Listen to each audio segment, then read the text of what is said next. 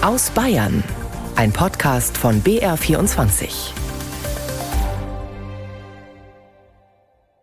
Schulschließungen um 7 Uhr morgens wegen Glatteis. Also das ist äh, für die Betroffenen um diese Uhrzeit eine unzumutbare Entscheidung. Das darf es in Zukunft so nicht mehr geben.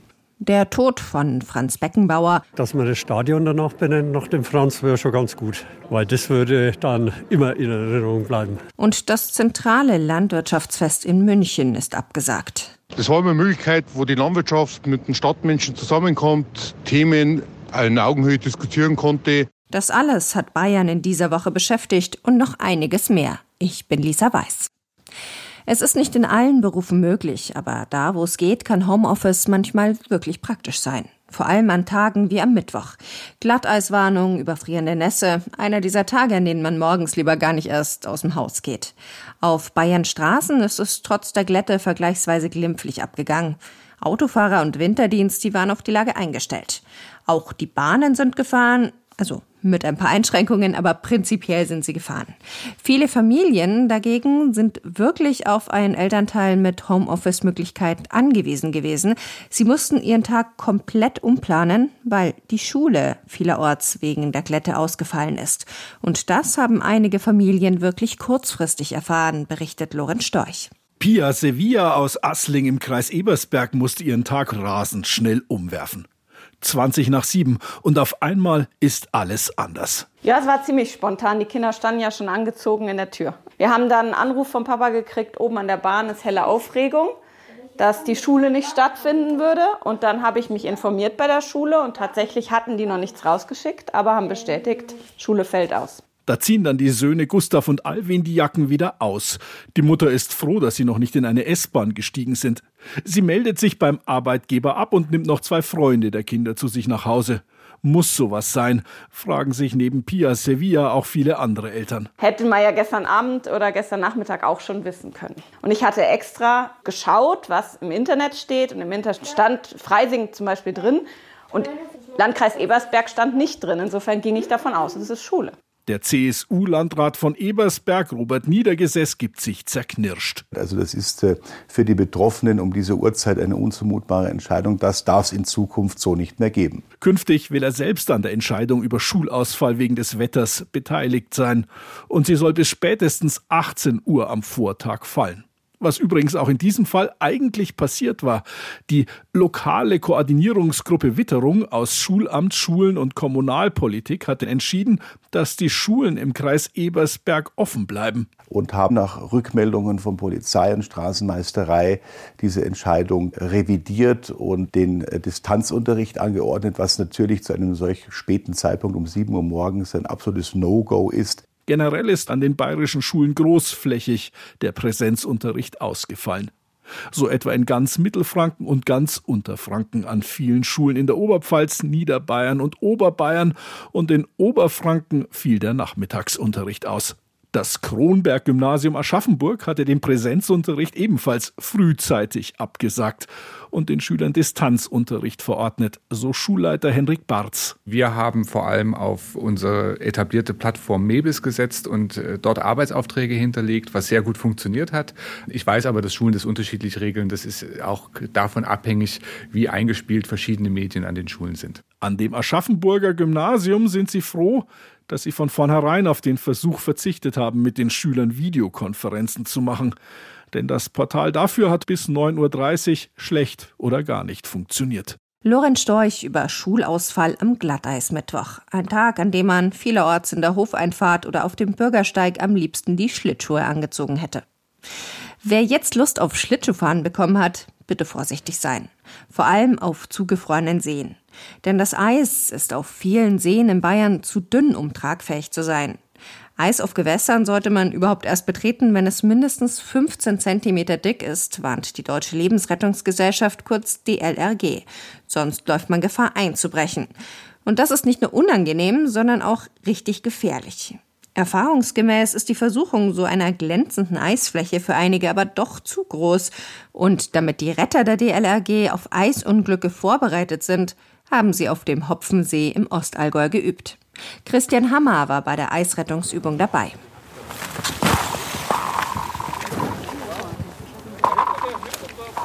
Ein Geräusch, das sonst eher in Filmen vorkommt. Die Eisdecke auf dem Hopfensee ächzt. Der Grund, Leonie van der Velden von der DLRG Memmingen versucht einzubrechen. Absichtlich. Sie ist die sogenannte Mime. Heißt, sie spielt das Unfallopfer, das ihre Kameraden zu Übungszwecken aus dem zugefrorenen See retten sollen. Ausgerüstet ist sie mit einem schwarz-roten Trockenanzug, Helm und Neoprenschuhen. Am Ufer laufen letzte Vorbereitungen. Ja, ist halt schon kalt und der Anzug ein bisschen groß, dass halt doch noch was reinkommt, aber glaube schon, dass sie mich rausholen. Los geht's. Leonie springt aufs Eis und robbt Meter für Meter weiter auf den See. Steht auf und bricht ein. Übungsleiter Dominik Schneider beobachtet seine Einsatzkräfte mit dem Eisrettungsschlitten, der aussieht wie ein Schlauchboot. Sie sollen Leonie jetzt rausziehen. Die Retter sind genau wie Leonie gut gerüstet, tragen alle einen Trockenanzug, Wasser kommt also keins durch. Die Kälte ist trotzdem gefährlich. Im Ernstfall saugt sich die Kleidung der Opfer voll Wasser. Die Zeit drängt. Schneider schildert, wie die Retter vorgehen. Wenn er jetzt an der verunfallten Person dran ist, kann er auf das Eisrettungsgerät draufsteigen Dadurch wird halt das Gewicht dann nochmal weiter verteilt. Und auf dem Eisrettungsgerät hat er jetzt einen Gurt, den macht er um ihre Arme drumherum. So, jetzt gibt er ihr noch ein paar Anweisungen, wie sie sich verhalten soll, dass die Rettung einfach leichter wird. Die Kameraden ziehen Leonie dann an einer Leine aus dem Eis. Übung geschafft. Neugierig haben einige Passanten an der Uferpromenade zugesehen. Ob sie wissen, wie man sich richtig auf dem Eis verhält? Sich flach hinlegen, wenn es knirscht und dann sofort am Land gehen. Wenn was passiert, also wenn man einbrechen oder wenn man retten will, möglichst flach hier liegen. Ja, hier robben, denke ich. Leiter oder irgendwelche Hilfsmittel, Surfboard zum Beispiel, nähern und versuchen ihn irgendwie zu fassen und rauszubringen. Dass jemand in Bayern einbricht, passiert selten, sagt Schneider. Üben sei aber trotzdem oder gerade deswegen wichtig. Keine Einsätze bedeutet natürlich, es passiert nichts, was ja im Prinzip gut ist. Durch das, dass wir aber wiederum keine Einsätze haben, ist es natürlich sehr schwierig, den Leuten zu erklären, dass wir immer in Übung bleiben müssen, weil oftmals dann die Frage kommt, für was mache ich das eigentlich, wenn nichts passiert? Für den Fall der Fälle will Schneider gerüstet sein. Tipps für sicheres Schlittschuhfahren hat er auch. Nie allein aufs Eis gehen, Eisdecke prüfen, die sollte dann bei 15 cm liegen. Und wenn dann doch jemand einbricht, Ruhe bewahren und zuerst die 112 wählen und dann anderweitig helfen. Die Retter sind nach ihrer Übung bereit. Und der Spaß darf natürlich auch nicht fehlen. Alle stehen hüfttief im aufgebrochenen See. Ein dreifaches Patsch! Nass! Patsch! Nass! Patsch! Nass! Super! Christian Hammer über eine Rettungsübung auf dem Eis. Der Kaiser ist tot. Also der Fußballkaiser. Gemeint ist Franz Beckenbauer. Das Wort, das in den Nachrufen über ihn wohl am häufigsten fiel, war Eleganz. Wohl niemand schien so grazil von einer Spielfeldseite zur anderen zu schweben wie der Libero des FC Bayern München und der deutschen Nationalmannschaft. Und auch in seinem Leben nach der aktiven Laufbahn machte Beckenbauer als Weltmeistertrainer eine elegante Figur.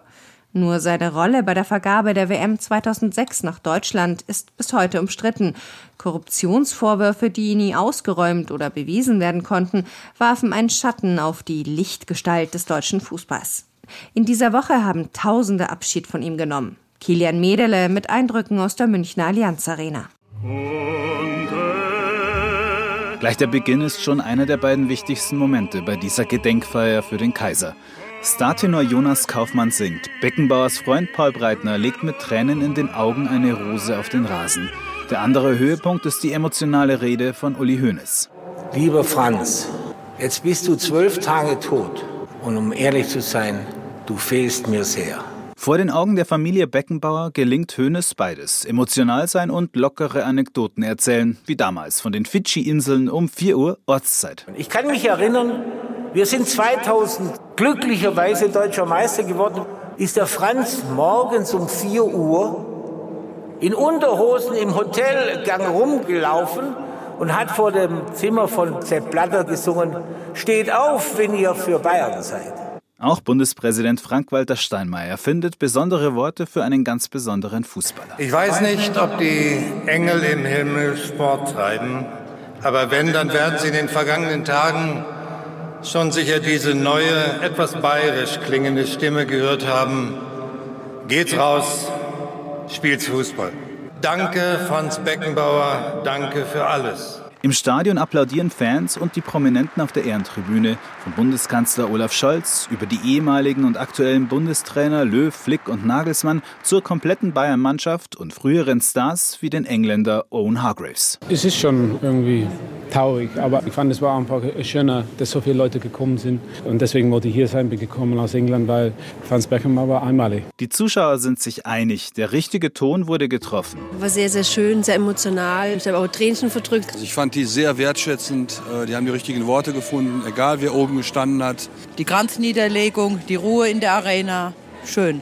Der Kaiser hinterlässt ein Vermächtnis. Seine Stiftung kümmert sich um notleidende Menschen. Die Fans haben einige Ideen, um ihn selbst dauerhaft zu ehren. Der schönste wäre tatsächlich, wenn man das Stadion nach seinem Namen benennen würde. Er war ja Angestellter bei der Allianz. Also insofern würde er gut zur Geschichte stehen. Auf jeden Fall eine Statue müsste es schon sein. Weil er selber gesagt hat, da bieseln bloß die Hunde hin. Oder auch wieder recht. Dass man das Stadion danach benennt, nach dem Franz, wäre schon ganz gut. Weil das würde dann immer in Erinnerung bleiben. Es bleibt der Fußball und es bleibt vor allen Dingen ein großer Fußballer in unserem Herzen. Kilian Medele über die Gedenkfeier für Franz Beckenbauer in der Allianz Arena, die, wenn es nach vielen Fans geht, bald wieder Kaiser heißen sollte. 78 Jahre war Franz Beckenbauer bei seinem Tod. Seine aktive Zeit, die war also schon lange vorbei. Kennt ihn der Fußballnachwuchs überhaupt noch? Und wenn ja, ist er dann immer noch so eine Art Vorbild? Dagmar Borrer-Glas hat nachgefragt im deutschen Fußballinternat im oberbayerischen Bad Aibling. Also ich finde, man darf die alten Spieler nicht vergessen, weil sie haben halt den Fußball auch sehr bekannt gemacht. Dadurch haben auch viele andere Jugendspieler versucht, Fußball zu spielen und weil es ihnen halt gefallen hat und weil es ihnen halt Spaß macht, Fußball zu spielen. Felix kommt aus Italien, aus Südtirol. Der 14-Jährige besucht das deutsche Fußballinternat in Bad Aibling und der Fußballnachwuchs dort kennt den Namen Franz Beckenbauer durchaus. Deutsche Nationale, Innenverteidiger, guter Fußball auch. Ich habe halt nur irgendwelche Videos zum Beispiel gesehen, wie er gespielt hat auf zum Beispiel Social Media oder so. Er ist einfach eine Legende, man erinnert sich an ihn und man weiß einfach, er war da, er war einer der besten deutschen Fußballer, die es je gab. Nach seinem Tod habe ich viel über ihn in den Medien gesehen. Rund 100 Schüler aller Nationen besuchen das deutsche Fußballinternat Bad Aibling. Sie sind zwischen 10 und 18 Jahre alt. Trainiert wird täglich. Das Ziel der meisten Schüler ist es, Profifußballer zu werden. Viele haben dabei ein Vorbild vor Augen, aber eher einen heutigen Spieler, schätzt U12-Trainer Paul Werner. Im Zuge von Social Media und den ganzen Medien und des Internets, wo ja auch schon sicherlich unsere Kleinsten auch in der U11 und in der U12 schon viel unterwegs sind, gibt es da mittlerweile große Namen wie Mbappé, Neymar und sowas, die da sicherlich nochmal eine andere Rolle spielen in, in deren Köpfen und in deren Denken. Ich würde aber schon auch behaupten, dass zumindest jetzt zum Beispiel in Bezug auf meine U12-Jungs, dass der Name dort auf jeden Fall schon mal gefallen ist. In welcher Rolle und mit welchen Erfolgen, da würde ich aber vermutlich äh, nochmal mehrmals nachfragen müssen und würde jetzt nicht wissen, ob, ob die Jungs darüber Bescheid wissen. Jedes Kind kennt Franz Beckenbauer, sagt Josip Jurcevic, Cheftrainer der U17 am Fußballinternat. Und Beckenbauer hat durchaus etwas hinterlassen, ist er sich mit seinem Trainerkollegen David Barlock einig. Die Eleganz, die hat er quasi im deutschen Fußball eingeführt. Vorher wurde viel gearbeitet, äh, Generation Fritz Walter etc. Mit ihm kam, kam die Eleganz dazu und es sah bei ihm alles so entspannt aus, als ob er mit Freunden kickt. Dazu gehört auch eine gewisse Lockerheit, diese Eleganz auf dem Platz. Da braucht man schon Selbstvertrauen, Selbstüberzeugung, um äh, auch diese Lockerheit auf dem Platz tragen zu können. Das, hat, das haben die wenigsten. Franz Beckenbauer hat die Position des Liberos als Spielmacher erfunden. Heute übernehme diese Rolle mehr der Innenverteidiger. Der Fußball entwickle sich weiter, wie alles im Leben, sagen die beiden Trainer. Er wird athletischer, andere Komponenten sind wichtiger geworden im heutigen Fußball. Er ist einfach wissenschaftlicher geworden. Ja. Man, man schaut quasi über den Teller, Tellerrand hinaus, man schaut nach vielen Daten, Laufleistung, Sprintdaten, wie viele Gegenspieler hat man überspielt. Ob das wirklich dann am Ende des Tages so sinnvoll ist für die Attraktivität des Fußballs, das sei mal dahingestellt. Meiner Meinung nach nicht immer weil es dann mehr zum Schach wird. Da wird die Kreativität ein bisschen unterdrückt. Ich glaube einfach so, dass er das Spiel als der, der Innenverteidiger oder der modernen Innenverteidiger einfach revolutioniert hat, schon seiner Zeit voraus war und ähm, quasi das, was er in seiner Spielerkarriere hinterlassen hat, auf dem aufbauen kann. So, und das ist das alles, was wir heute sehen im modernen Fußball. Ob es die Van Dijks sind, ob es die Upameccanos sind. Es erinnert schon von deren Eleganz, von deren Leichtigkeit schon sehr, sehr an, an den Franz. Und äh, daher denke ich, dass das so die größte Hinterbliebenschaft ist, die er so im, im Fußball auf jeden Fall hinterlassen hat. Auch Schüler aus Amerika besuchen das Eiblinger Internat. Franz Beckenbauer ist dem 17-jährigen Henri ein Begriff. Er habe von seinem Tod gehört. So it's, it's definitely hard for everybody, I imagine around uh, Germany especially because he was such an icon and hero. Ein Vorbild und Held sei Beckenbauer gewesen, sagt dieser Schüler. Da dürften Fußballer der älteren Generationen auch nicken. Dagmar Burra-Glas war im deutschen Fußballinternat in Bad Aibling im Landkreis Rosenheim. So wie Franz Beckenbauer den Fußball geprägt hat, so prägen Werte unsere bayerische Verfassung und damit das Leben von uns hier in Bayern. Das klingt jetzt erstmal ziemlich abstrakt, das soll aber konkret erfahrbar werden, jedenfalls für Schülerinnen und Schüler in Bayern.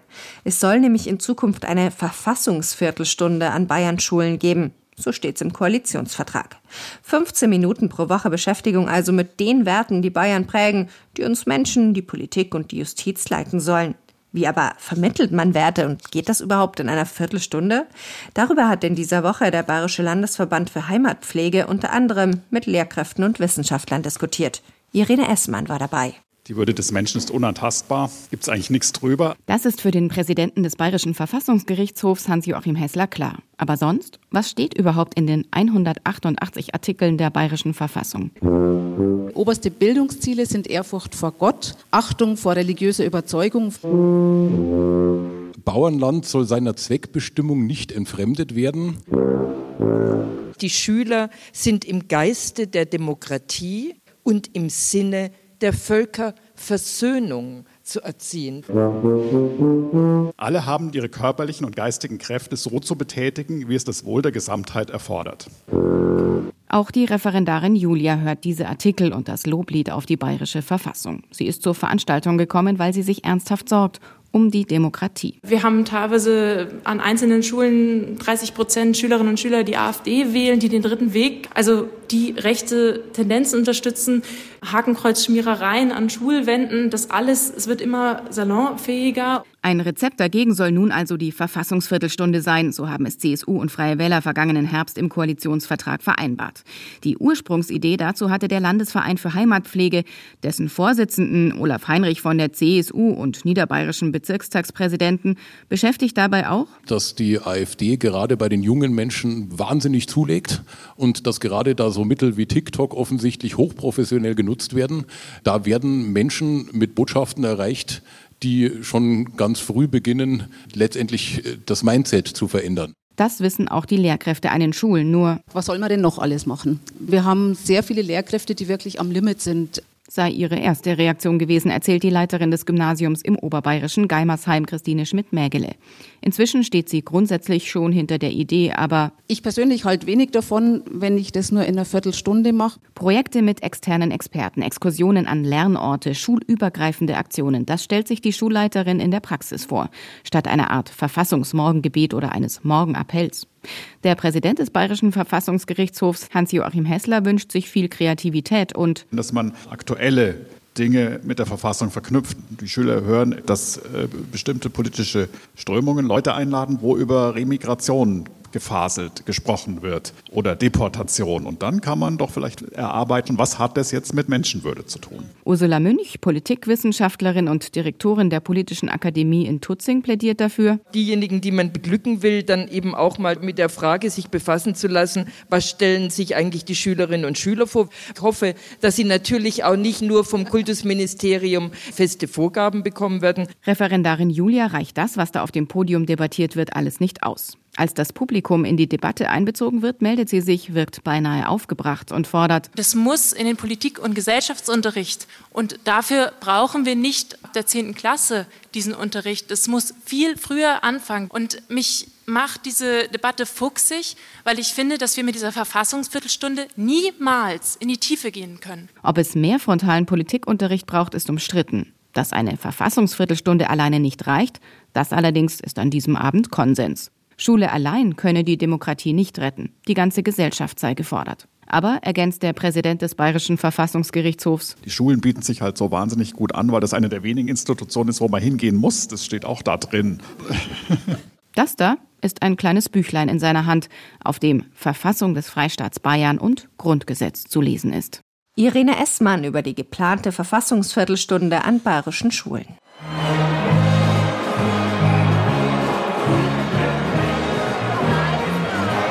Gut, es dauert noch ein paar Monate, bis es wieder heißt, Ozapft ist und das Oktoberfest beginnt. Aber die Vorbereitungen, die laufen schon längst. Und deshalb ist die Nachricht, die diese Woche offiziell verkündet wurde, schon so eine kleine Sensation.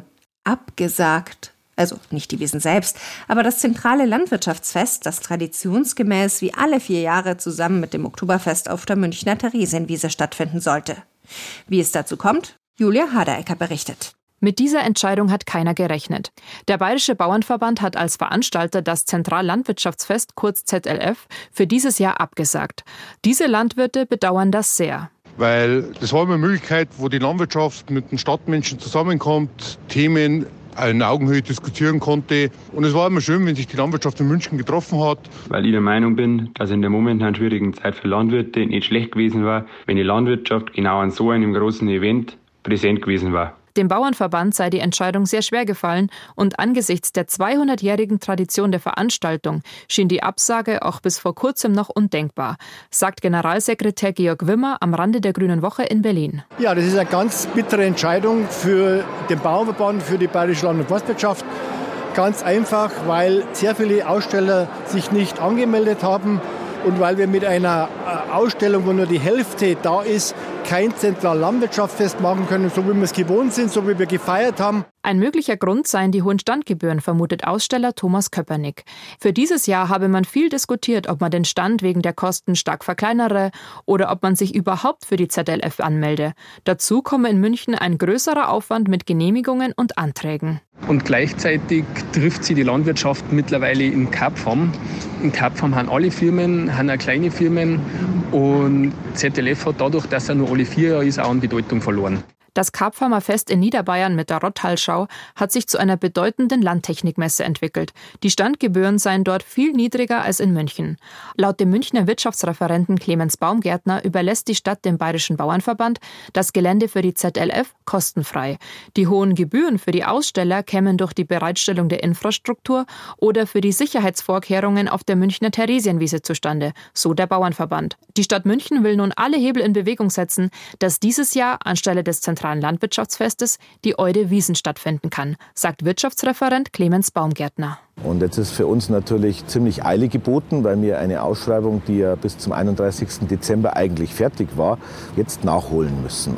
Es gibt ganz viele Fans von der Eudenwiesen, das haben wir 2023 gesehen und die freuen sich jetzt darauf, dass die Eudewiesen in einer klassischen Variante, wie wir sie auch 2023 gehabt haben, jetzt wiederkommt. Clemens Baumgärtner hofft trotzdem, dass er 2028 am ZLF wieder auf einem Mähdrescher sitzen kann. Der Bauernverband will in vier Jahren einen neuen Anlauf starten und bis dahin ein neues Format entwickeln. Damit nicht dauerhaft die Eudewiesen das zentrale Landwirtschaftsfest ersetzt. Ein Beitrag von Julia Haderecker. Das war aus Bayern. Einen schönen Sonntag wünscht Lisa Weiß.